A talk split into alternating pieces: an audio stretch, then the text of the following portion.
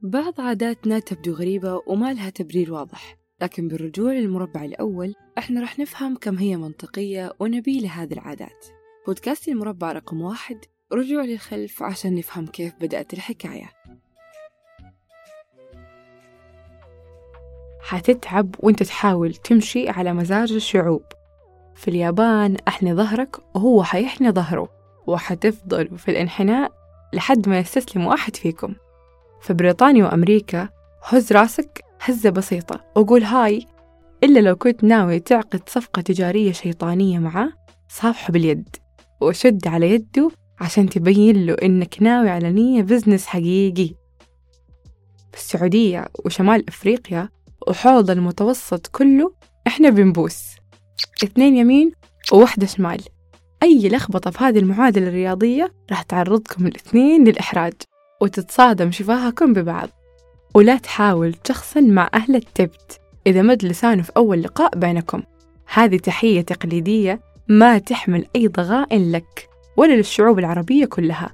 وحاول قدر الإمكان ما تقبل خشم أوروبي أو خشم صديقك العربي حتى قدام شخص أوروبي لأنك ما تدري كيف راح يفسرها والشيطان شاطر. التحية فن وذوق وأخلاق. وكل الشعوب عندها ذوقياتها وإحنا أهل الذوق والأخلاق.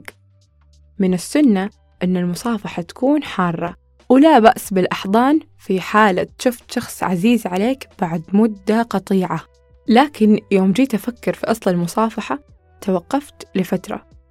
ما معنى أنك تمد يدك وتعانق كفك كفه ويحصل هذا التلامس؟ هل الفكرة من أساسها جس نبض؟ هل الأصل في اللقاءات التخوف من الآخر؟ وبالمصافحة نقتل هذا الخوف؟ تقريبا المربع رقم واحد ما يبعد عن هذه الفكرة لما يتقابل شخصين في مكان خالي من البشر فالشيطان فعلا شاطر تتطاير الأسئلة في عقل الشخصين مين هذا اللي قدامي؟ إيش نواياه؟ هل هو حفيد قابيل أم هابيل؟ لقتل كل هذه الأسئلة يفصح الاثنين عن خلو يديهم من أي سلاح وكأنه يقول شوف يديني ما فيها أي آلة حادة أو محدبة حتى. وأزيدك من الشعر بيت يدي منبسطة يعني ما راح أمارس معاك أي نوع من اللكمات الخطافية. بالرجوع لمربع رقم واحد نقدر نقول المصافحة في ذاتها إعلان حالة سلام دائم وشامل. عملنا بحساب ساندويتش ورقي استبيان خفيف على 150 شخص. حاولنا نعرف منهم عادتهم في المصافحة. كانت النتائج في غالبها طبيعية إلا من حالات استثنائية تحتاج مننا توقف.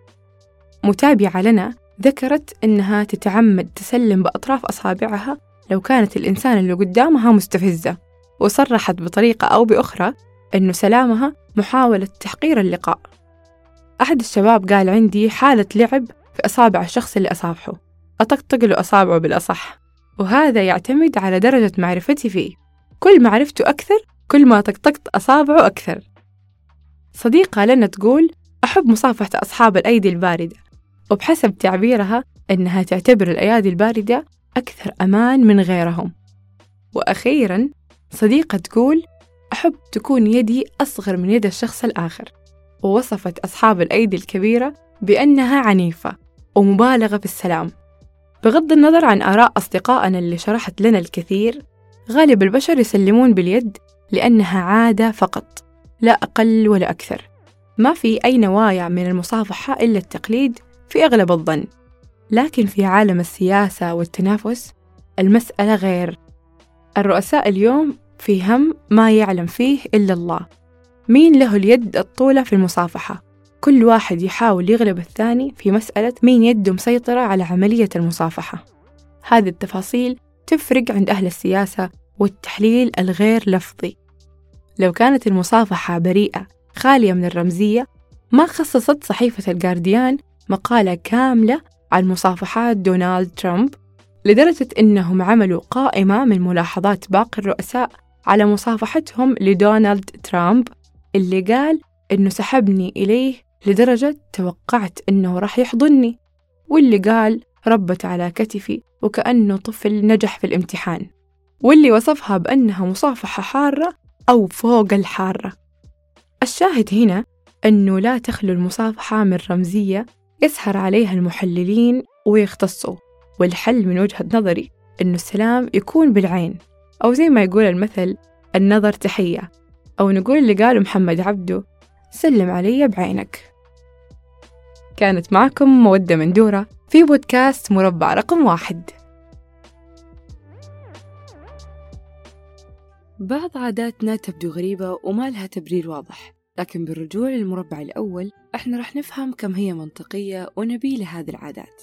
بودكاست المربع رقم واحد رجوع للخلف عشان نفهم كيف بدأت الحكاية.